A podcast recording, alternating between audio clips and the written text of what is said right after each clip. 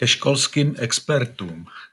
Na nyní hojně prezentovaných a propagovaných webinářích různých institucí o alternativních přístupech ve školství, o distanční výuce, můžeme vidět a hodně slyšet nejrůznější experty, kterými jsou mnohdy ředitelé, jejich zástupci, ale i učitelé, a jejich názory na webinářích vypadají velmi progresivní.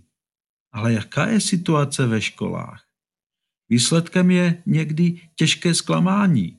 Aplikace těchto nových postupů, postupů od těchto expertů z těchto webinářů, pokud vůbec je, je mechanická, neorganicky začleněná do výuky, bez pochopení toho, co by měla přinést pro žáky.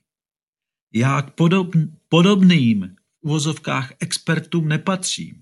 Já jsem jenom praktik, který je ve školství více než třicet osm roků a který problematiku distančního vzdělávání rozvíjí v naší základní škole už od roku dva tisíce tři a skutečnou, skutečně reálnou online výuku od čtvrtého do devátého ročníku v naší základní škole děláme od září dva tisíce čtrnáct a online konzultace v naší střední škole, liceu, děláme od září dva tisíce sedmnáct.